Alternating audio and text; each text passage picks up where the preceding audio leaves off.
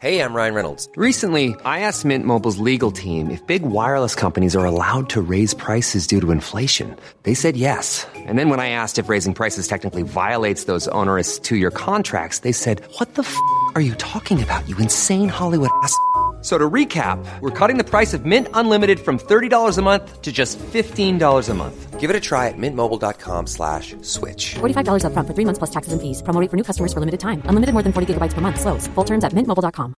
Ready to pop the question? The jewelers at BlueNile.com have got sparkle down to a science with beautiful lab grown diamonds worthy of your most brilliant moments. Their lab grown diamonds are independently graded and guaranteed identical to natural diamonds, and they're ready to ship to your door. Go to BlueNile.com and use promo code LISTEN to get $50 off your purchase of $500 or more. That's code LISTEN at BlueNile.com for $50 off. BlueNile.com code LISTEN. Hey, it's Ryan Reynolds, and I'm here with Keith, co star of my upcoming film, If, only in theaters, May 17th. Do you want to tell people the big news?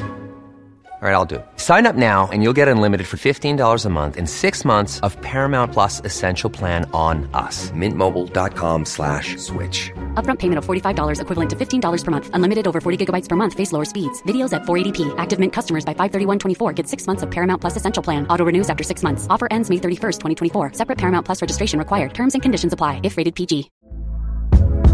Hey there, it's Michelle Norris. I'm host of a podcast called Your Mama's Kitchen. When I travel, I'm usually looking for a way to find a taste of home when I'm not at home. And one of the things I love to do when I am at home is entertain. And Airbnb allows me to do that. When I was in California recently, I rented a house that had a great kitchen. And when we were sitting around the table, we we're all thinking, we're in someone else's house. Someone could be in all of our homes as well.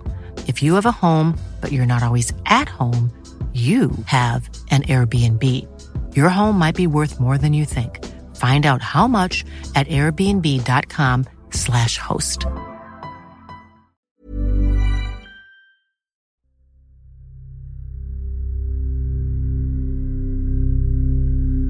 Du vaknar på en tunn mörkblå madrass. Du vet inte var du är eller varför du inte är hemma. Trots att allt går långsamt omkring dig rusar det inuti. Du behöver att det går långsammare för att du ska förstå och du drar av dig den gröna t-shirten som inte är din egen. Torkar svetten på ryggen och under armarna. Du försöker tränga igenom det där som ligger i vägen för vad du kommer ihåg. Gårdagen stakar sig förbi i huvudet. Timmarna i oordning. Du förstår att du befinner dig i en cell. Men det ser inte ut som en fyllecell. Intill sängen står ett skrivbord och ovanför det en hylla. Och du har inte dina kläder, din telefon. I en lucka i dörren får du veta att du ska träffa två poliser. Inget mer. Du ropar att du måste prata med dina barn. Att någon måste ringa din sambo. Men du blir stående ensam. Med det tomma rummet dånande i öronen. Och du tänker att oavsett vad som hänt så är det här sista gången. Det här är en populärvetenskaplig podcast som utforskar psykologiska fenomen bakom mänskligt beteende med särskilt fokus på beteenden som kan bli farliga och som ibland ligger oss närmare än vi själva tror.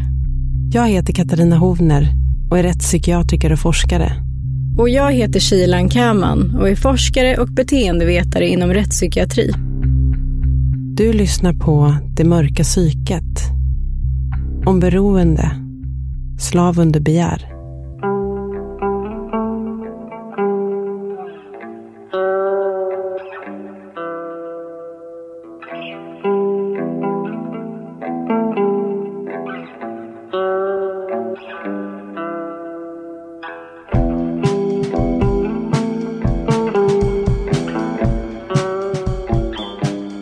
Som jag funderar på med det här med beroende och missbruk då, det är om det är en speciell typ som faller dit på det. Alltså man kan ha en så att säga, beroendepersonlighet eller så. För att jag tycker jag kan märka lite om jag jämför med folk i min närhet. Så jag tror inte att jag riktigt är en sån typ, att jag liksom skulle halka dit på någonting ordentligt. Jag, jag vet inte om man kan prata med en beroendepersonlighet, men nej, för mig har det känts som att jag kanske inte är en sån typ. Du då? Just det, undrar vad det är som gör att man har en beroende personlighet. Är det vissa personlighetsdrag man har som gör att man liksom repetitivt gör samma saker eller någon rastlöshet, någon impulsiv, ja det är lite intressant. Men jag har ju själv varit beroende av nikotin och cigaretter eh, och eh, det var jättesvårt att sluta med för att det var så invant i mina olika beteenden och så starkt förknippat med ja, men allt möjligt, men framförallt starka känslotillstånd kommer jag ihåg. Så att blev jag glad över någonting eller hade någon anledning att fira, då var ju liksom cigaretten min första go-to, inte ringa en kompis eller, eller min mamma, utan det var verkligen att eh, ta en cigarett. Eh, samma sak om jag var låg, då var det liksom cigaretter jag vände mig till. Um, på fester så var ju det bästa att stå och liksom röka och prata med andra människor, men också när jag var själv så ville jag gärna röka. Så att var det än var så var ju cigaretterna där. Och det jag märkte var att det, det tog väldigt lång tid innan jag identifierade mig själv som faktiskt rökare eller ens beroende. Och det kan man nog känna igen också, jag tänker på lite med alkohol, att man, man dricker för att det är fest, för att man vill fira någonting. Men sen så finns det också då, när man inte fick gå på fest och när man är låg så dricker man för att trösta sig. Och det där blir ju lite, ja, när, man, när det där börjar öka, när, var går gränsen egentligen för att det faktiskt man utvecklar ett missbruk eller till och med ett beroende? När det blir så att man alltid har en anledning att dricka eller röka. Ja, men frågan är om man kan jämföra olika typer av beroenden, eh, till exempel substansberoende som alkohol och droger med andra typer av beteendemässiga eh, beroenden som spelmissbruk och sexmissbruk till exempel. Och hur vet man om man har ett missbruk eller är beroende? Som tonåring brukade du låsa in dig på ditt rum, skölja ner maten med alkohol och sen ta dig ut på uppfarten. Ingen frågade vem du skulle hem till eller ens hörde dig från övervåningen. Och om någon gjorde det var du redan på väg ner för gatan. Egentligen för vingligt för att cykla. Du kände det ibland. Kanske någon på väg åt samma håll som ropade åt dig att du borde åka hem och lägga dig. Men det var inte så det fungerade. Även om du redan hade varit i något av husen du var på väg till och redan träffat alla där. Och även om ingen egentligen brydde sig om du var där eller inte. Du vände aldrig om och cyklade hem. Det handlade bara om att vara där. Kanske fastna på bild. Kanske träffa någon för kvällen. Men mestadels av tiden, när du inte startade bråk, satt du ensam på toaletten och väntade på att tiden skulle gå. På att du och de andra skulle bli så berusade att ingen skulle märka att du gick hem utan att säga hejdå. Du vet egentligen inte varför du behövde dricka för att orka vara där. Varför det enda som fick dig att prata med någon var ett glas i handen. Men du brukade tänka att det var samma sak för alla Ingen i husen där föräldrarna var bortresta kunde prata med någon utan flaskorna och glasen. Du behövde inte känna dig onormal, tvärtom. Kanske var det det enda som gjorde er lika varandra. I början hade det mest varit spännande. Att bli någon annan, charmigare, lite högljudd, aggressiv ibland. Och du drack för mycket för att märka att de andra inte tyckte att ni var så lika längre.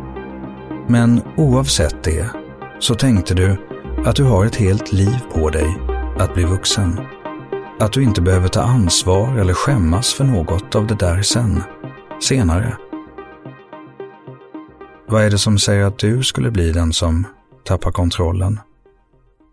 Ni var ju likadana allihop.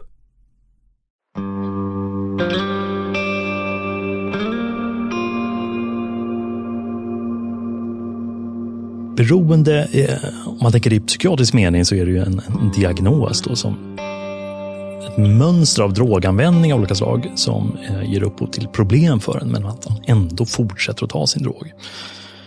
Och det kan vara drog eller alkohol och kanske i vissa fall också olika beteenden som inte är liksom droger eller alkohol. Joar Gutestam är överläkare och specialist i psykiatri och beroendemedicin han är också disputerad forskare vid Karolinska institutet.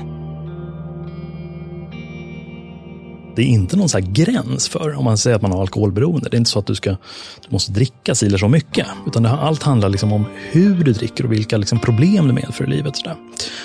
så det handlar mer om liksom, du får sociala komplikationer, du kan inte hantera liksom, din tillvaro och har dålig kontroll över ditt alkoholintag och sådär. Sen ibland eh, i andra sammanhang så använder man något som kallas för riskbruk då, som är liksom mer en gräns för så här mycket anses liksom eh, inte så hälsofarligt att dricka på, på befolkningsnivå. Då. Så det, men det är inte liksom en diagnos heller riktigt, men, men det är någon sorts riktmärke. Då. Lustigt nog så skiljer det där sig väldigt mycket i olika länder också. Så liksom I södra Europa får man liksom dricka mycket mer då än i Sverige till exempel innan det blir hälsofarligt. Då. Men, men, men, eh, så det finns ju ingen skarp gräns. Liksom. Men, men det är ett lite annat begrepp egentligen än beroende, för det är mer beteendet och liksom så som vi, vi går på där. Och bygger det där på då, eh, hur underbyggt är det att det blir skadligt vid de där gränserna? Jag tänker på att gränserna då skiljer sig i olika länder precis mm, som frågan antyder så är det liksom, det finns ju ingen skarp gräns. Liksom, att härifrån är det, eh, till sidor är det ofarligt och sen blir det liksom farligt direkt. Då. Allt mer epidemiologi så här tyder på, liksom stora studier så här, tyder på att det är bara ju mer du dricker desto mer skadligt är det. Och det har varit en jätteomdebatterad fråga. Är det bättre att dricka lite, lite grann än att inte dricka alls? Men eh, mycket tyder nog på att det vore nog bättre att inte dricka alls då för de flesta utfall. Eh, men, men det är fortfarande lite debatt kring detta. Men, men eh, det finns inga egentligen vetenskapligt hållbart för att det skulle vara någon skarp gräns någonstans. Då. Och hur, hur, vanligt är det då med att man har, eh, man uppnår det här där det inte bara är riskbruk utan faktiskt man har en beroendesjukdom? Hur vanligt förekommande är det? I Sverige? Ja, i Sverige så eh, är ju alkoholberoende, bredvid nikotinberoende så är alkoholberoende den liksom stora beroendetillståndet. Då. Och man pratar ibland om punktprevalens, alltså hur många just nu har det här i befolkningen och då är det någonstans 4-5 procent. Nästan dubbelt så mycket män som kvinnor eh, och det här är liksom ja, vid ett givet tillfälle. Då. Ehm, så det, ja, det beror på vad man jämför med, men det, det är ganska mycket, det är många människor. Liksom så. Och får man väl ha i bakhuvudet att det här är ju inte liksom personer som lever på parkbänkar och är berusade dygnet runt, utan de flesta har ju liksom jobb och familj eller liksom ett vanligt liv, men har också ett alkoholproblem då, som kanske ibland är ganska dolt för omgivningen. Men, men, att de ändå skulle uppfylla kriterier för alkoholberoende om man liksom verkligen undersökte det. Finns det några åldersgrupper som är överrepresenterade?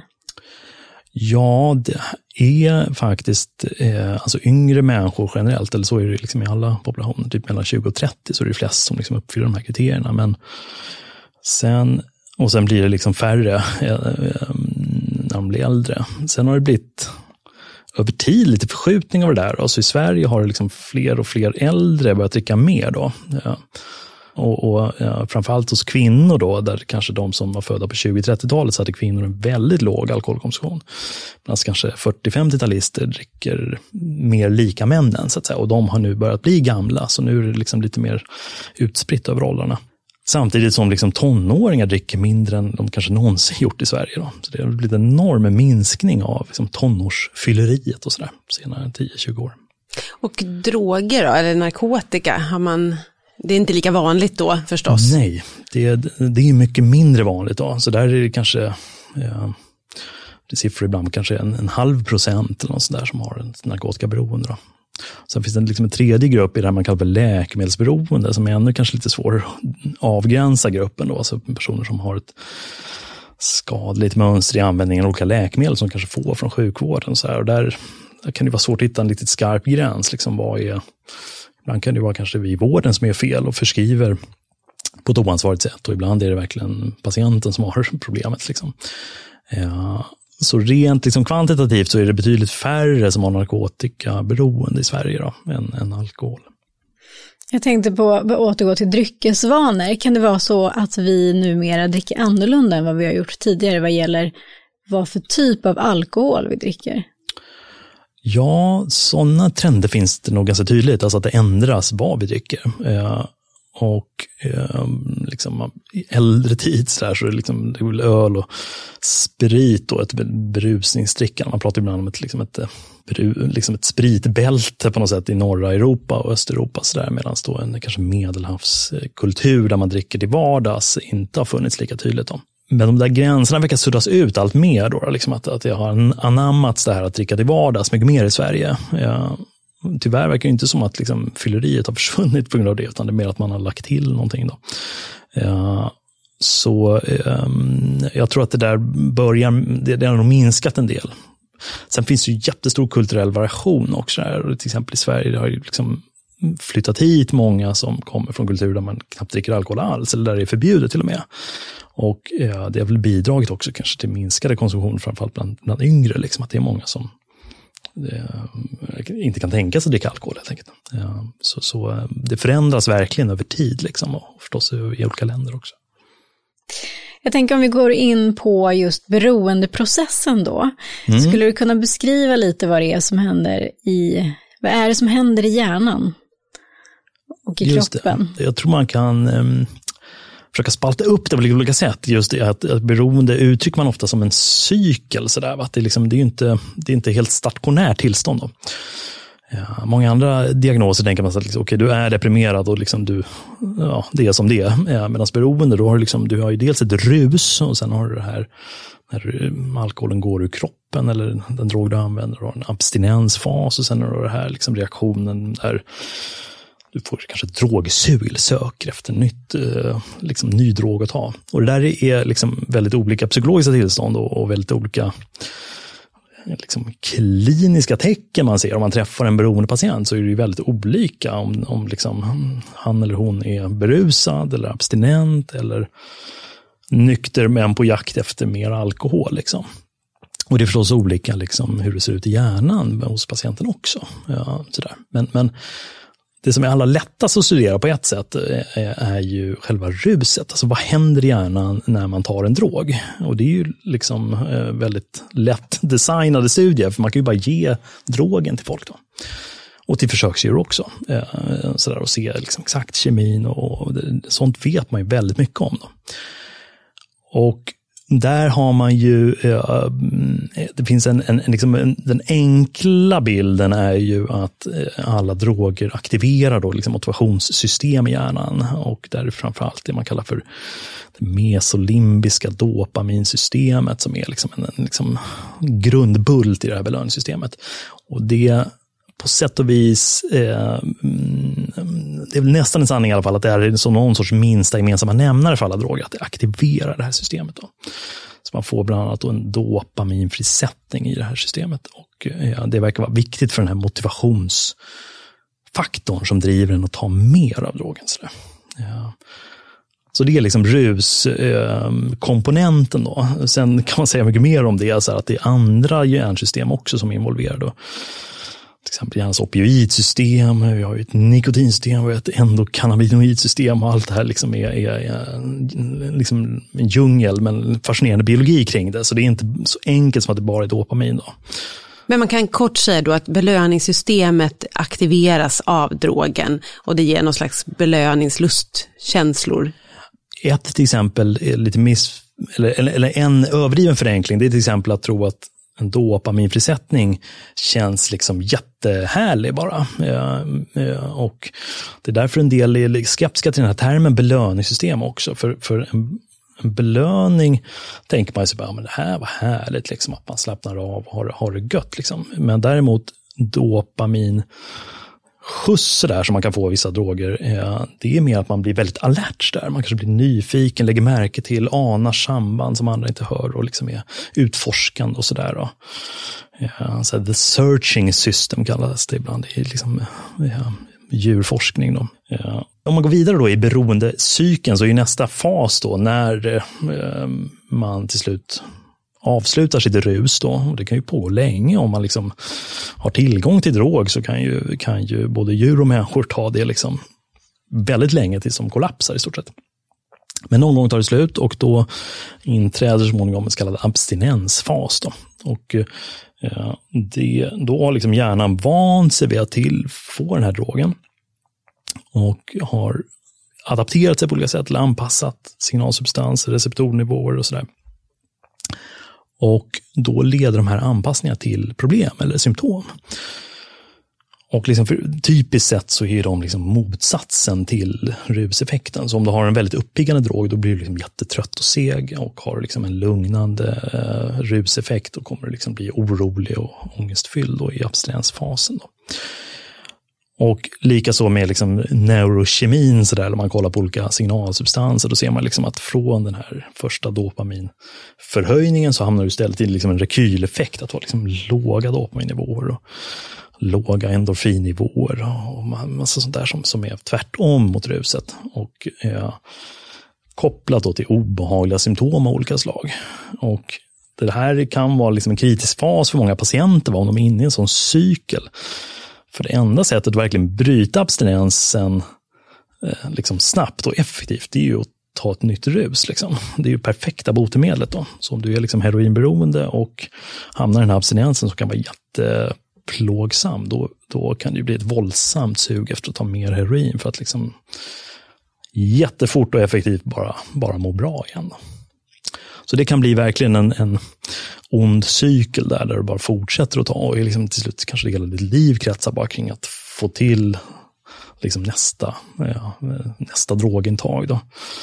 Och nästan som man tvekar att kalla det rus till och med, för ibland kan det vara bara att du, liksom, du tar det bara för att liksom må okej. Okay, det är inte för att må jättebra. Hey, I'm Ryan Reynolds. At Mint Mobile, we like to do the opposite of what Big Wireless does. They charge you a lot, we charge you a little. So naturally, when they announced they'd be raising their prices due to inflation, we decided to deflate our prices due to not hating you. That's right. We're cutting the price of Mint Unlimited from $30 a month to just $15 a month. Give it a try at mintmobile.com slash switch. $45 upfront for three months plus taxes and fees. Promo for new customers for limited time. Unlimited more than 40 gigabytes per month. Slows. Full terms at mintmobile.com.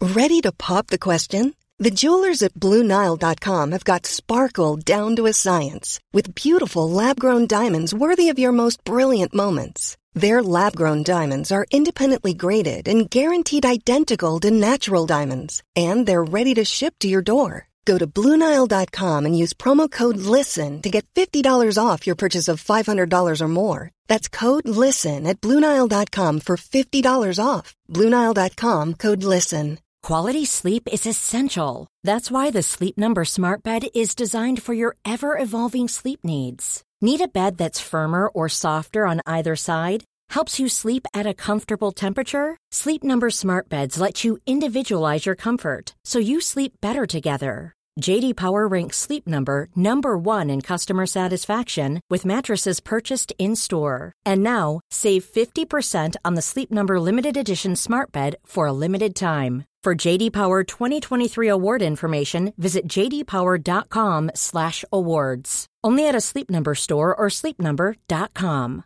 Hiring for your small business? If you're not looking for professionals on LinkedIn, you're looking in the wrong place. That's like looking for your car keys in a fish tank. LinkedIn helps you hire professionals you can't find anywhere else, even those who aren't actively searching for a new job but might be open to the perfect role. In a given month, over 70% of LinkedIn users don't even visit other leading job sites. So start looking in the right place. With LinkedIn, you can hire professionals like a professional. Post your free job on linkedin.com slash people today. Hey, it's Ryan Reynolds, and I'm here with Keith, co-star of my upcoming film, If, only in theaters May 17th. Do you want to tell people the big news? All right, I'll do. Sign up now and you'll get unlimited for $15 a month in six months of Paramount Plus Essential Plan on us. Mintmobile.com slash switch. Upfront payment of $45 equivalent to $15 per month. Unlimited over 40 gigabytes per month. Face lower speeds. Videos at 480p. Active Mint customers by 531.24 get six months of Paramount Plus Essential Plan. Auto renews after six months. Offer ends May 31st, 2024. Separate Paramount Plus registration required. Terms and conditions apply if rated PG. Hey there, it's Michelle Norris. I'm host of a podcast called Your Mama's Kitchen. When I travel, I'm usually looking for a way to find a taste of home when I'm not at home. And one of the things I love to do when I am at home is entertain. And Airbnb allows me to do that. When I was in California recently, I rented a house that had a great kitchen. And when we were sitting around the table, we're all thinking, we're in someone else's house. Someone could be in all of our homes as well. If you have a home, but you're not always at home, you have an Airbnb. Your home might be worth more than you think. Find out how much at airbnb.com slash host.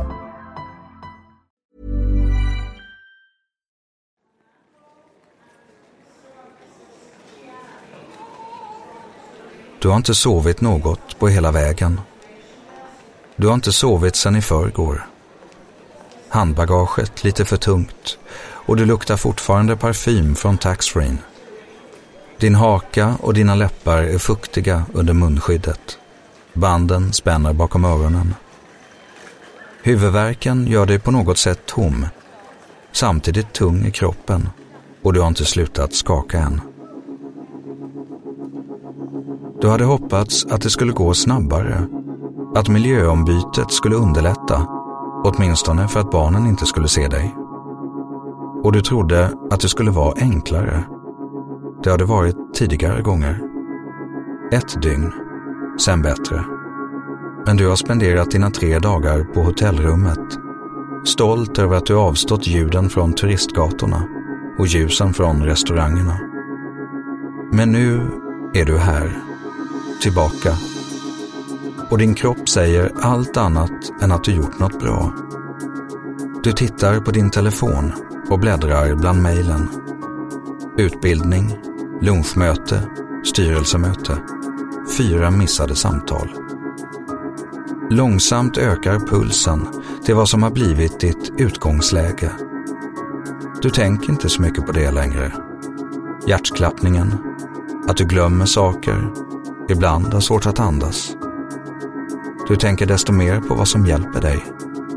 På det enda som sköljer bort allt du måste och borde och skulle ha gjort. Och när du lutar dig över bardisken och räcker över ditt betalkort har du för första gången sedan du åkte lite lättare att andas. Du behöver det om du ska klara av den här dagen och den här veckan. Du vet dessutom att du presterar bättre. Du blir trevligare, tydligare. Och det faktum att du rest bort för att avstå just det här bekommer det inte. För när vätskan fyller din mun och bränner sin väg nerför din strupe tänker du att allt kommer att bli bra.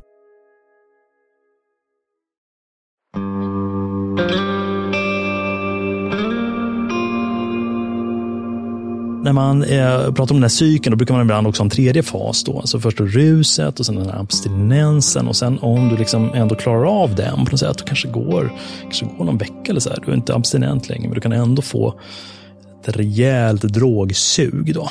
Och det kan utlösas av stress, det kan utlösas av olika saker. Men, men och det är ytterligare liksom en, en särskild biologi i, i, den, eh, i det tillståndet. Då. Ja, men det är det som gör då att det hade varit väldigt enkelt att behandla beroende om det bara handlade om ruset och abstinensen, för abstinensen går ju över. Liksom. Du kan bara liksom avgifta någon och till exempel vara på sjukhus några dagar och sen är det över. Och då, men det är inte så att man är fri från sitt beroende tyvärr, bara för det. Utan det kan komma sug långt, långt efter det. Och det, det är det man måste lära sig liksom hantera och leva med. Och, så. och hur långt efter kan det uppstå egentligen? Det, kan vara liksom decennier efter att du har tagit din drog. Ehm, så det, det träffar ganska ofta patienter som kanske har haft ett, ett beroende i, liksom, i sin ungdom eller så. Och sen kanske har fått barn, det kan gått liksom ett halvt liv och sen har de kanske testat alkohol igen eller hamnat i en situation där de, de ja, provat sin drog och sen går det jättefort ut för och hjärnan på något sätt på nolltid ställer om till det här gamla beroende-mode och, och eh, då, då, kan det gå väldigt illa snabbt. Då. Eh, sådär. Men naturligtvis klingar det ändå av, sådär, så det är inte lika intensivt drogsug och sådär. Man kanske hittar andra naturliga eh, eller mer sunda belöningar och sådär i livet. Eh, sådär. Och då blir det lättare att vara drogfri. Och nu, nu pratar du om ett eh, akut och rus, eller man tittar på vad händer akut i hjärnan och sådär. Men jag tänker att, för det, till exempel alkohol, väldigt många människor dricker ju alkohol och alla utvecklar ju inte ett beroende. Hur vet man någonting om, finns det hjärnor som är mer förutbestämda, så att säga, känsliga för det här med att utveckla den här onda cykeln? Precis, det är ju eh, så, det är tydligast för alkohol eftersom de flesta, i alla fall svenskar, ehm, dricker alkohol då och då. Men bara en minoritet eh, ju blir beroende. Och eh, och jag säger också att det är samma för alla andra droger också. Ehm, även bland de som provar heroin så är det bara en minoritet som faktiskt blir beroende av heroin.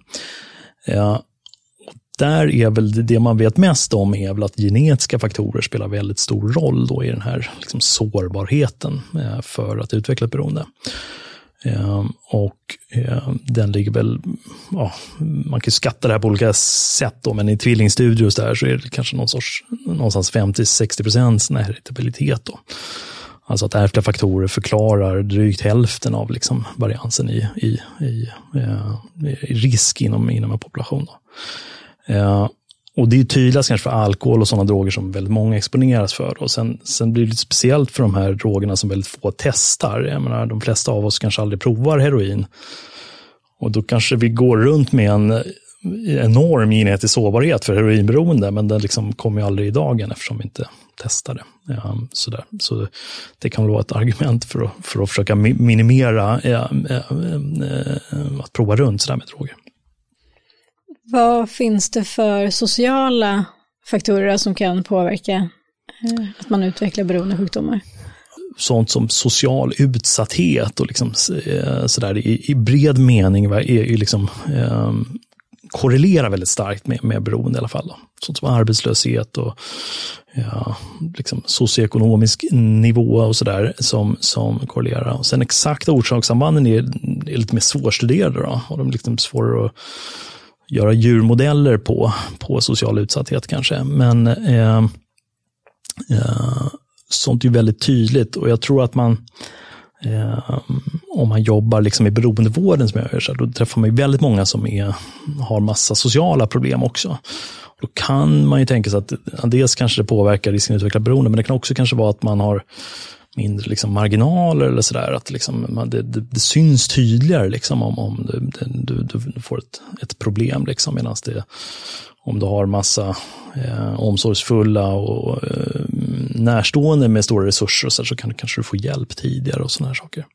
Så eh, det kanske blir att det liksom uttrycks snabbare och, och, och mer, mer tydligt liksom, om, om du har mindre socialt omkring dig. Då. Och sen, eh, sen på, på liksom, eh, ska man säga, en större nivå, eller befolkningsnivå, då blir förstås tillgången till drog enormt viktig också. Ja, och det fångar man inte riktigt i tvillingstudier, för de har ju liksom samma, de lever i samma samhälle, tvillingarna. Va? Men, men eh, ja, det är det som är lite speciellt med beroende, att du måste ju ha en drog, annars kan du inte få beroendet. Då.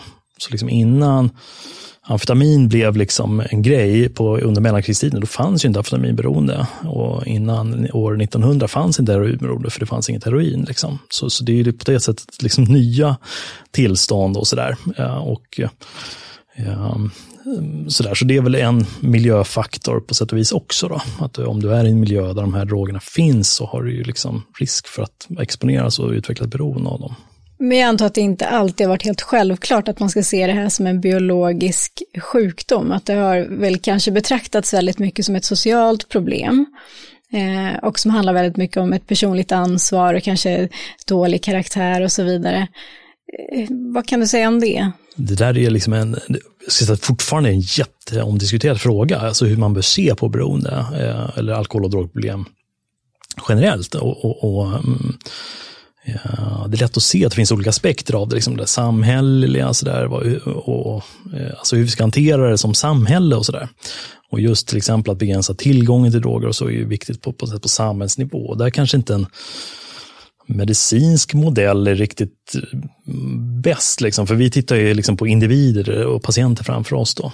Men historiskt sett så, så har man ofta eh, tänkt på det här som ett, ett liksom det egna ansvaret. Just say no, det fanns en sån slogan under 80-talet i USA, att man skulle bara säga nej till droger och eh, om man hade blivit beroende då skulle man ännu tydligare säga nej och så bli frisk liksom från sitt beroende och, och, och liksom kamma sig och klippa sig och skaffa sig ett jobb. Liksom. Men man, eh, ett medicinskt perspektiv är väl mer liksom betona kanske att det här kan, kan vara liksom ett sjukdom i sig och att det liksom inte bara är en liksom en, en dålig vana, vilken som helst, liksom, utan det här kan, kan liksom påverka vår hjärna, vår hjärna liksom mer, på ett mer grundläggande nivå. Så att det, eh, det, det, blir svårare att bryta än bara liksom ett, ett, en, en, en ovana eller, eller, eller ett hänsynslöst beteende i allmänhet. Liksom. Ja, men det, det, är fortfarande mycket diskussion om det här, ehm, ja, vad som är mest fruktbart egentligen att förmedla också till patienterna. Man vill ju heller inte att hela det personliga ansvaret ska eroderas. Liksom. Eh, och det kan ju vara en fara så där, om man poängterar den här biologin, att de på något sätt bara är fast i en beroendesjukdom eller att hjärnan är kidnappad som man ibland pratar om. Så där, och, och då, då, kan de ju de bara luta sig tillbaka och fortsätta använda sin drog. Då. Eh, men ja, man vill ju poängtera det här att ja, det, det, det, är en sjukdom i alla fall i vissa aspekter, men ja, det är liksom ditt eget ansvar att ta emot behandling och göra det, allt det du kan liksom, för att komma ur det. Så. Kan man säga någonting om, eh, vad ska man säga, jag vet inte om man kan säga beroendeproblematik, men problematik som är relaterad till mat och spel och sex till exempel. Finns det. det likheter till substansberoenden? Precis, det finns ju ganska, eh, man kan tycka lite ganska uppenbara likheter. Liksom. Men just det här liksom grundläggande att man fortsätter med någonting trots att det egentligen är destruktivt och kanske att man egentligen vet det, liksom, men man lyckas inte sluta och så. Eh, och det har varit intensiv debatt just kring, liksom, ska, de, eh, ska man tänka på det som beroenden eller är det liksom någon sorts lite annan kategori? Då? Ehm, det luriga blir på något sätt att det, det, kan, det skapar en del gränsdragningsproblem just liksom med de andra grejerna du nämnde. För det finns ju finns i alla fall personer som identifierar sig som beroende av liksom, ja, spel om annat än pengar, alltså datorspel eller eh, sexmissbrukare eller sådana som eh, håller på för mycket med shopping. Eller, och det finns i liksom, litteraturen, det är ganska liksom, vildvuxen. Så här, det finns en så här, tangoberoende har det föreslagits. Så här, att man liksom blir liksom, helt mallad, typ bara ska dansa och sådär det blir liksom ett sluttande plan kanske för att tusan, då, då, kanske det liksom devalverar det här med heroinberoende, deras lidande, liksom, om, om de jämför med, med olika dansare och så. Liksom.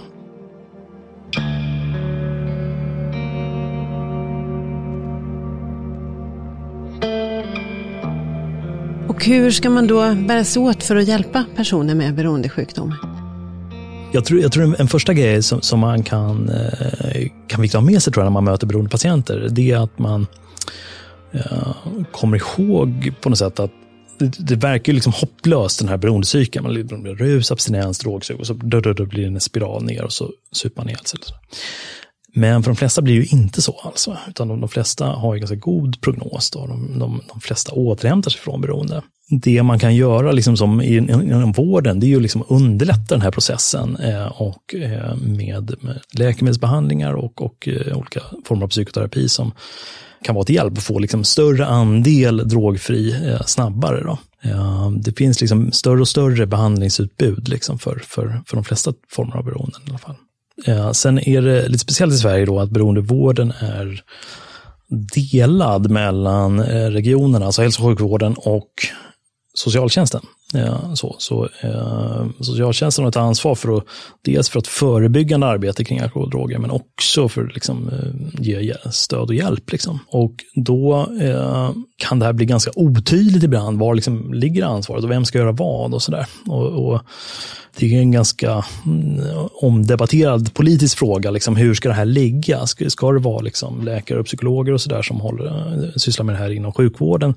Eller ska det vara mer liksom, socialsekreterare och eh, eh, samtalsbehandlare som, som är aktiva inom, inom kommunerna. Då. Därför blir det lite svårt att säga generellt liksom, i Sverige, ja, det är här man ska söka hjälp, liksom, för det, det, det varierar helt enkelt hur man har lagt upp det. Och vad kan man säga om den behandlingen som finns? Nu förstår jag att det är olika kanske för olika typer av eh, substanser, men finns det effektiv behandling för? Ja, eh, det finns relativt effektiv behandling för de flesta beroenden.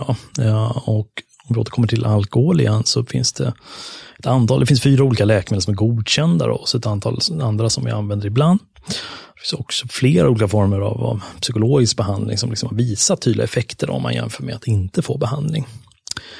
Och effekterna i alla fall på liksom alkoholberoendesidan är eh, vad man kallar för måttliga. Då. Det är liksom inte så att eh, de botar alla. Men eh, det kan vara i storleksordningen till exempel att eh, med, utan behandling så eh, till exempel i en studie jag håller på med nu så, så eh, har vi så en, en, kontroll då där vi inte har någon tydlig behandling och efter tre månader så är det ungefär hälften som har återfallit då, i alkoholberoende. Med de, de läkemedel du har idag så kan den stiga från ungefär 50 till ungefär 60 procent som håller sig alkoholfria. Då. Och då kan man tänka så här, aha, är det mycket eller lite? Ja, det beror helt på vad man jämför med. Liksom. Men det är i alla fall liksom en effekt som går att se i, i de allra, allra flesta studier som har gjorts. Liksom. Och om man provar olika behandlingar så kan man liksom öka den där andelen lite grann. Så okej, okay, det här läkemedlet gav inte någon effekt eller den här terapin gav inte någon effekt. Då kan man prova nästa och sådär. Till slut så kommer man ofta framåt på något sätt. Då. Plus att man har då den här säga, spontanläkningen, så där, att liksom, förloppet är inte liksom jättedystert även om du inte får behandling. Och eh, det finns mer och mer forskning kring det, liksom, om självläkning av beroende. Så här, för de flesta har ju inte kontakt med vården alls, men det är inte bara för att de liksom försvinner och bara dricker ihjäl sig, utan det är liksom, de flesta tar tag i det på egen hand och faktiskt eh, klarar av det också. Och för den delen eh, olika självhjälpsgrupper då, som är liksom jättestort inom beroendeområdet, till exempel som alltså anonyma alkoholister och det finns, finns eh, sådana för, för massa olika beroenden också. Eh, som spelar en jätteviktig roll för många liksom, i att hitta en, liksom, en nykter identitet igen och sådär. Du, en fråga som jag eh, funderar lite över är om, om man har haft ett alkoholberoende, är det rimligt att tro att man ska kunna dricka normalt eller så att säga med andra sen? Eller ska man låta bli det? Eh, jag tror allt fler börjar säga att det, Eh, det verkar ju som att eh, om du har haft ett, svårt beroende, då är det mindre sannolikt att det kommer någonsin gå. Liksom. Och då är det nog mer realistiskt att tänka att nej men du tål inte alkohol. Liksom. Du får avstå från det resten av livet och, och liksom, ja, tänka om kring det bara. Men för de som har haft ett liksom, låggradigt beroende och inte haft någon liksom, katastrofala konsekvenser ännu och sådär, då kanske de, åtminstone efter en tid, kan lära sig hantera det och sådär och hantera den här kontrollförlusten har fått och så. Om, om man nu skulle vara orolig för någon i sin närhet eller man lever med någon där man tycker att det verkar, hur, vad är liksom rådet rent sådär, ska man tvinga den till hjälp eller ska man, vad är bästa sättet att liksom närma sig det? För det kan ju hända att den personen själv inte tycker att det är ett problem. Ja, beroende både av alkohol och andra droger kan, liksom, kan verkligen drabba närstående väldigt hårt. Liksom, och, och ja, det kan ibland vara de som eh, tydligast nästan märker av konsekvenserna, i synnerhet om det är liksom ett svårt beroende där, där liksom patienten är, är berusad eller påverkad liksom väldigt ofta. Och så. Det finns ju en särskild tvångsvårdslagstiftning i Sverige då, som heter LVM, eller lagen om vård av missbrukare, och den handhas helt av socialtjänsten. Så om det verkligen är så pass liksom allvarliga problem, att det liksom verkligen personen håller på att eh, förstöra sitt liv, eh, så Eh, är det till socialtjänsten man ska vända sig då. Medan det eh, i de kanske lite mer vardagliga problemen, alltså att det liksom är Ja, inte riktigt så livsfarligt kanske, så eh, är det nog liksom primärvården som är den enklaste sättet att, börja. Och det är också kanske mindre, ska man säga, det är lägre tröskel att söka vanlig sjukvård. Liksom sådär. Och då kan det också vara så att man tar fäste på någon negativ konsekvens. För, för um, alla som har ett hjälpberoende, de har ju någonstans ett medvetande, de är ju medvetna om det någonstans, att det här är problematiskt. Och de flesta har ju bara en känsla av att de inte klarar det själva och då kanske var, kan det bli lätt att liksom försöka bara slå ifrån sig det eller förneka det helt och hållet. Då. Så att liksom försöka erbjuda på något sätt någon realistiska vägar ut så där kan ibland liksom lösa upp det där lite grann i alla fall och att man då kan eh, få med patienten till någon vård och sådär. Sen har det kommit mer och mer också olika närstående program och sådär. Det finns en del forskning om det, till exempel något som heter CRAFT och som skulle vara stöd till närstående som kan öka benägenheten för, för patienten eh, att söka hjälp till slut. Då. För man kan ju inte liksom bli nykter åt någon annan, det måste ju till en beteendeförändring hos, hos patienten till slut. Liksom. Ja. Sådär. Så, så eh, de närstående situation kan vara väldigt påfrestande, men, men de ska inte liksom känna att det, det är deras fel, liksom, att det inte blir som det blir, utan det, det, eh, det måste, det måste finnas ett individuellt ansvar också. Det blir allt svårare att dölja, både hemma och på ditt arbete. Du har gått från att tidigare bara dricka om kvällarna till att du allt oftare har med dig något i taxin på väg till jobbet om morgnarna. Ibland innan du åker hem och ibland mellan möten. Du låser in dig på toaletten och blir sittande tills du mjuknar inuti. Du sitter där, precis som du gjorde som tonåring. Men nu gör du det inte längre för att bli som de andra. Nu gör du det för att bli bättre än de andra. För att orka ta samtalen, vara den som tar risker, utmanar, presterar. Du har inte märkt hur dina kollegor och anställda pratar när du lämnar rummet. Att de frågar varandra om någon borde säga något. Fråga hur du mår eller om du behöver hjälp. Du har inte märkt att dina barn har slutat ta hem sina vänner om helgerna. Eller att de spenderar allt mer tid någon annanstans än hemma. Allt större tid går åt att planera för när du blir ensam. När du kan få stänga dörren om dig. Få känna att du blir tung. Och med det fri från oron och ångesten. Nu står du framför spegeln i ditt helkaklade badrum och lutar dig över ett av handfaten. Du får ett sms av din mamma som undrar om du är på väg. Det enda positiva med att komma dit är att hon förmodligen druckit så mycket själv att hon inte kommer att märka hur svårt du har att fokusera blicken. Inga kommentarer om att du sluddrar eller går ostadigt från taxin.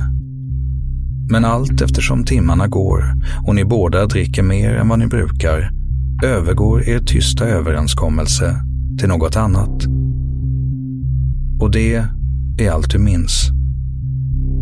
Du minns inte era skrik. Att hon till sist talar om för dig att du misslyckats som förälder och att du säger detsamma tillbaka. Att du tar din jacka, den oöppnade vinflaskan du tagit med dig och din mammas bilnycklar. Du kanske tänkte att du måste därifrån innan allt går överstyr. När du sätter dig i förarsätet och ljusen från instrumentbrädan flyter ihop framför dig vet du att du borde låta bli. Men det är bara en körsträcka på 15 minuter. Du har klarat det förut. Och när du kör ut på vägen i bostadsområdet vrider du upp volymen på radion. Kanske för att dämpa din ilska.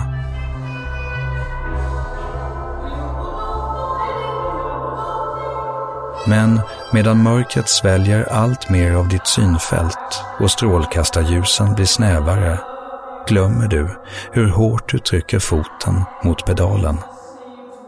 Volymen på musiken ökar i takt med din puls och ändå går allt långsamt.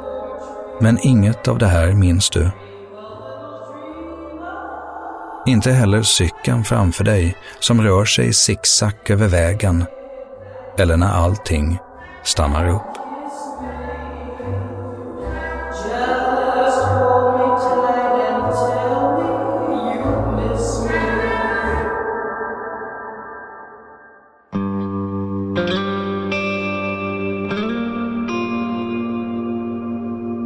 Det som jag tycker är särskilt intressant med just beroende och missbruk, det är aspekterna som är relaterade till personligt ansvar och frivillighet och hur man ska se på det där.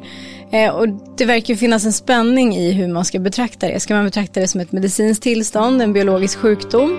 Eller är det något som är eh, ett resultat av sig dålig karaktär? Och jag tänker att det också har konsekvenser på hur man bemöter den här typen av problematik, både professionellt men också som anhörig eller Eh, medmänniska.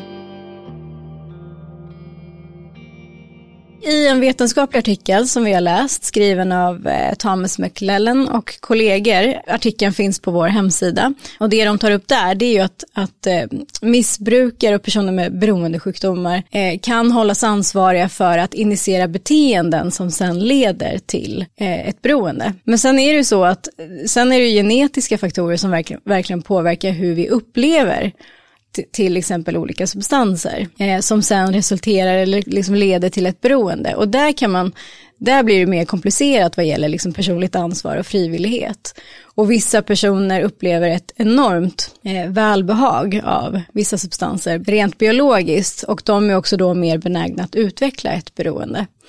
Eh, men just det här tycker jag är superintressant. Liksom. I vilken utsträckning kan man hållas ansvarig för att ha en beroendesjukdom? Just de här olika synsätten på just beroendesjukdomar, det reflekteras ju även i vad ska man säga, behandlingar och hur man, hur man resonerar kring hur man ska bemöta personer med beroendesjukdomar och hur man ser på behandlingsföljsamhet. Ja, verkligen. Någonting han också tar upp då i den här artikeln, det är ju just att jämföra med andra kroniska sjukdomar som högt blodtryck eller diabetes eller astma. Och då när man tittar på behandlingsföljsamhet där då till sådana sjukdomar så visar det sig att det är ju väldigt, väldigt vanligt att folk slarvar med behandlingen. Att ta sina blodtrycksmediciner eller astmasprayer och sådär. Det är väldigt många som slarvar med det. Och då är det lite intressant för att att, att misslyckas i sin beroende, alltså att avhålla sig från droger då, eller från alkohol. Och eh, att då bryta den behandlingen, det är ju att till exempel återfalla och ta ett återfall. Och då är det ju så här idag att eh, då betraktas ju det som ett väldigt stort så att säga, misslyckande. Man kan till och med bli liksom utkickad från behandlingshemmet och så om man återfaller. Om man skulle jämföra det med en eh, diabetiker som har misslyckats med sin insulin och åker in, och har fått eh, förhöjt blodsocker till exempel då skulle man ju aldrig säga så här, ja nej nu, nu drar vi in det här insulinet för dig, du får inte den här behandlingen, utan då tar man det på största allvar och försöker intensifiera behandlingen. Och det är en ganska intressant jämförelse kan jag tycka. Den här verkligen bristen på att se det som ett sjukdomstillstånd ibland kan göra en lite mörkrädd. Men vad, vad beror det på? För att det finns ju, rent spontant så tänker man ju att om någon tar ett återfall, då är det liksom kört. Då är det tillbaka på ruta ett liksom. Men så kanske det inte alls behöver vara. Ja men lite kan det ju vara så, i alla fall när du, så att säga, om du då, eh, att, ja, att man liksom tröttnar på någon som tar, man, man betraktar det som ett val patienten gör. Eh, ibland. Alltså det, jag, jag, tror att det är en felaktig föreställning att, att man kan göra så. Eh, men däremot så ska man komma ihåg att ett återfall inte är slutet, utan det finns ju jättemånga som tar ett återfall och sen repar sig och det, det funkar ändå. Och något som jag tycker var intressant också som Johan nämnde, som, det är ju det här i de allra flesta fall så klarar ju folk att komma ur ett beroende. Det är ju ändå ganska hoppfullt mm. och att man eh, oavsett vad nästan så tiden är ändå en bra faktor och för många så är det så att de lyckas ta sig ur det oavsett hjälp eller inte. Och det tänker jag också är en viktig grej att ha med sig så man inte eh, tror att det är helt kört bara för att man tar ett återfall till exempel. Verkligen. Många sjukdomar kan ju drabba en hel familj, men beroendesjukdomar är ju extremt belastande ofta och drabbar väldigt ofta de anhöriga, kanske ibland nästan ännu mer än själva mm. personen själv. Precis, det är, ju, det, är, det är verkligen något som, som drar in en hel familj där och, och verkar vara väldigt svårt att förhålla sig till som anhörig. Eh, en risk med att vara anhörig till någon med beroendesjukdom det är ju att utveckla ett så kallat medberoende. Eh, och vi tänkte att vi skulle försöka reda lite i vad det innebär och hur det kan upplevas. Mm, när andras eh, beteenden, eh, psykiska ohälsa, mående, missbruk tar över ens eget liv som närstående då anhörig till någon som Eh, missbrukar eller mår dåligt så tenderade i alla fall jag att, att göra avkall på mig själv. Eh, att vilja finnas till hands eller till hjälp. Eh, nästan kanske vrida ut och in på sig själv. För att eh, utifrån hopp och tro om att det kanske skulle bli bättre om jag bara hjälpte till lite. Vi ringer upp Melina som har erfarenhet av att leva med missbruk i nära relationer.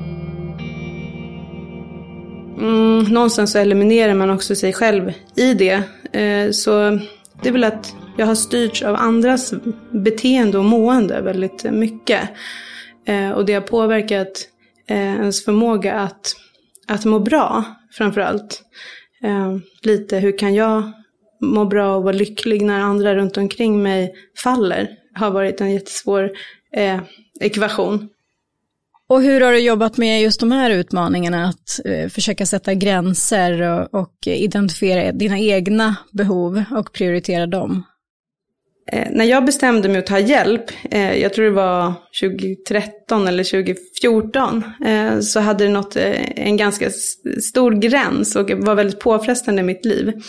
Eh, jag kontaktade en, en barndomsvän till mig som har haft samma bakgrund eh, kopplat till sin familj, ja, liknande historia.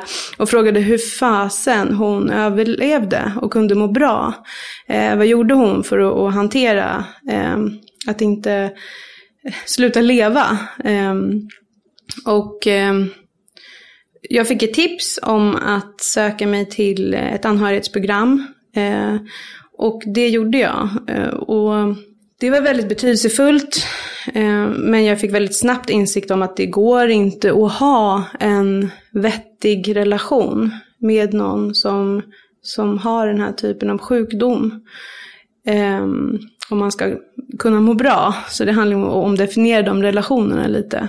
Finns det någonting som du önskar att omgivningen hade gjort annorlunda eller bättre? Så här i efterhand. Som barn hade jag nog behövt fler vuxna som hade hållit ifrån mig eh, alla dessa bråk. All destruktivitet. Jag vet att det kanske inte går att få bort helt, men jag hade önskat att jag hade sluppit vissa saker som barn. Eh, det har skapat en, en stor otrygghet i mig som vuxen. Eh, det hände framförallt att, att vänners föräldrar kanske liksom inte ville att vi skulle eh, umgås. Och jag tror, jag vet inte idag heller om det var för att jag var ett as eller, eller om det berodde på min, min familj. Eh, det som en som medberoende eller som barn då till eh, tenderar att kanske göra jag tror att det är fel på en själv. Så eh, där har jag landat mycket att det är, det är jag som är problemet. Och det vet jag fortfarande inte om det har varit så. Ehm, men nu i vuxen ålder när jag har haft relationer med personer som har haft missbruk så hade jag ju gärna önskat att jag vågat prata och anförtro mig om det, med andra som kanske tog det på allvar eh, och förstod att det var eh, ett stort problem. Jag vill inte skylla på någon för jag vet att alla, eh, alla gjorde säkert så bra de kunde, både vuxna och eh, vänner. Men jag skulle gärna behövt eh, kanske lite hjälp. Det är svårt att, att, att inse allt själv tror jag. Och hoppet om att kunna leva i, i, i lugn och ro och i stabilitet och i trygga, tillitsfulla relationer är i princip noll. Så mitt problem är att jag väntar på kaoset. Eller skapar kaoset eller tror att jag vet att kaoset kommer. För att det är som att jag alltid är redo på, eh, för att det värsta ska hända. Och det gör det jättesvårt för mig i, i vuxen ålder att hantera eh, möjligheterna att, att fungera på ett lugnt och, och tryggt sätt. För det, det är som att jag är inbyggd med eh, kaos, bråk, stormar, oro, osäkerhet och eh, rädslor. Det är liksom de känslorna som jag eh, eh är van att hantera. Ehm, så kärlek och lugn och ro är och trygghet är liksom okänt vatten för mig och det är någonting jag utforskar idag. Har du något tips till personer som själva är medberoende idag? Har du något medskick till dem? Det, det första som jag skulle säga är väl att försöka identifiera eh, om en är eh, det eller inte, om andras beteenden och mående påverkar en i allt för stor utsträckning så, så är man det nog eh, på något sätt. Eh, och sen eh, försöka prata med någon om det, för ofta lever en ju i, i förnekelse eller med hopp om att det kommer bli bra. Eh, och så förflyttas gränserna ganska mycket utan att man förstår det själv. Så att försöka hitta ett sammanhang där andra har varit med om liknande saker för att förstå att man inte är ensam är väl ett steg framåt i alla fall. Stort tack Melina för att du öppnar upp dig och berättar om dina erfarenheter av medberoende. Helt övertygad om att det eh, kan ha stort värde för andra personer som känner igen sig. Vi har ju pratat om eh, substansberoende, så vi har pratat om allt ifrån eh, droger till läkemedel och alkohol. Men alkohol är ju den mest förekommande eh, substansen som folk missbrukar och blir beroende av. Under semestertider då framförallt så finns det ju kanske en risk att man konsumerar lite mer alkohol än vanligt. Eh, och kanske är det så att man blir lite orolig för sitt eget bruk eller någon anhörigs bruk av alkohol. Och dessutom så kan det ju vara så att man i dessa eh, isoleringstider på grund av eh, pandemin också har en tendens att kanske ta till alkoholen när man blir isolerad och ensam, vilket också kan leda till en ökad konsumtion och ökad oro förstås. Så om man är orolig för sitt eget bruk eller någon anhörigs bruk av alkohol, då kan man eh, vända sig till alkohollinjen. Du har fått berättat för dig om den där kvällen tidigare i höst. Du står åtalad för grov vårdslöshet i trafiken, grovt rattfylleri och grovt vållande till kroppsskada. Rättegången ska äga rum om fyra dagar och du spenderar dagarna med att tänka på vad som ska hända sen. Du har varit vit sedan olyckan. Tre månader. Du har tagit dig igenom sömnlösheten, svettningarna och mer ångest än du någonsin haft tidigare. Men du mår bättre, bortsett från skulden och skammen. Och du vet att det kommer att bli annorlunda nu. Även om du tänkt så tidigare. Nu kommer du att vara som alla andra. Vara den som kan ta ett glas med de andra efter jobbet och sen gå hem. Inte vara sist kvar. Inte fortsätta när du kommer hem och sen börja om morgonen efter. När du var yngre tänkte du att du hade ett helt liv på dig att bli vuxen.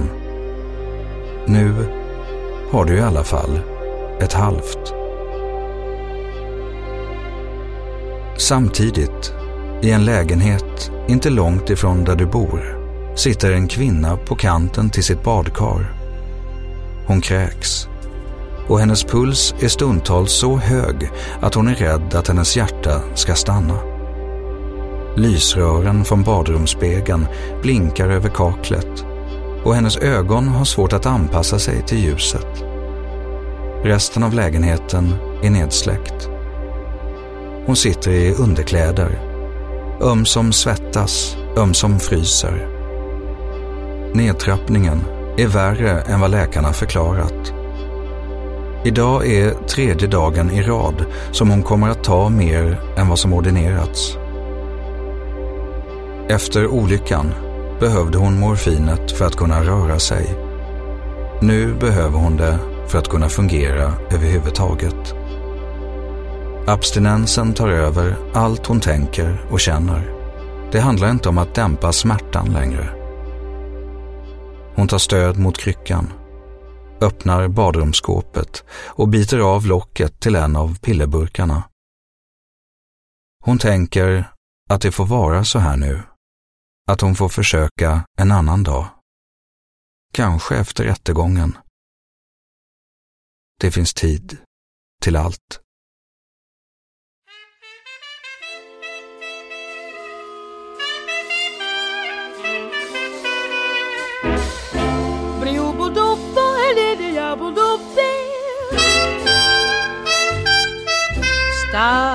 Shining bright above you. Referenser och mer information om det här avsnittet finns på vår hemsida. Tack för att du har lyssnat på en produktion av Novel Studios. Särskilt tack till Melina och Joar Guterstam.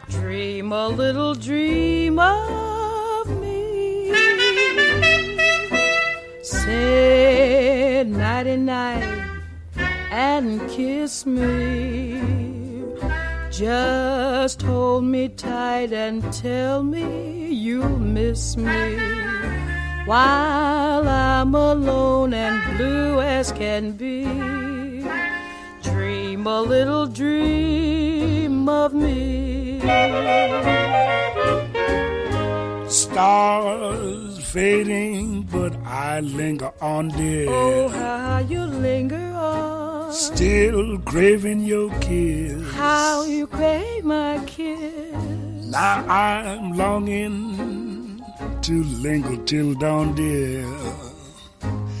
Just saying this. Give me a little kiss, sweet dreams, till sunbeams find you.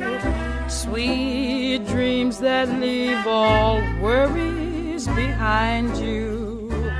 But in your dreams, whatever they be, dream a little dream of me. Buzz, buzz, buzz, buzz, buzz, buzz, buzz, buzz. Fading, but I linger on, dear.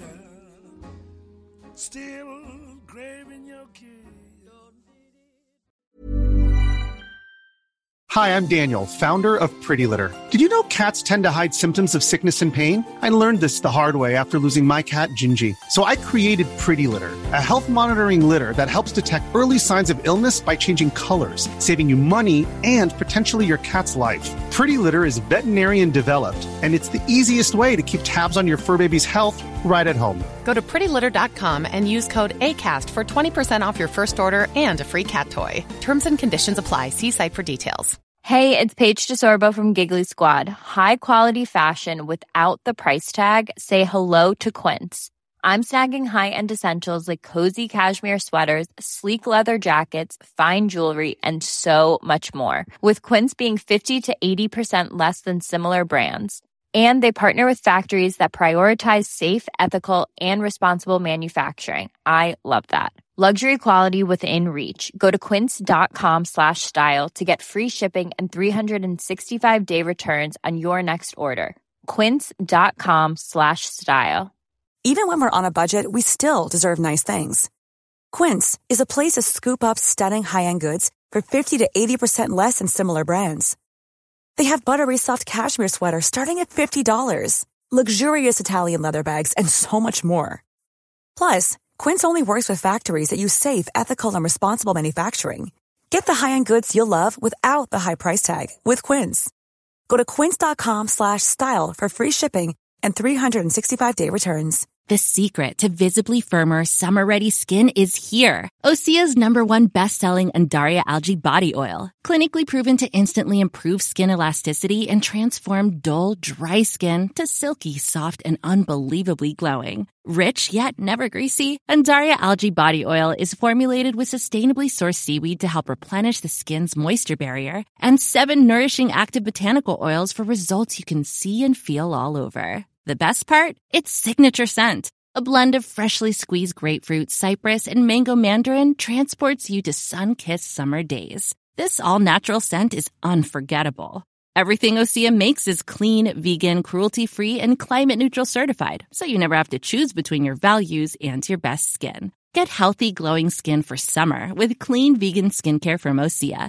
Get 10% off your first order site-wide with code GLOW at OseaMalibu.com. That's oseamalibu.com code GLOW.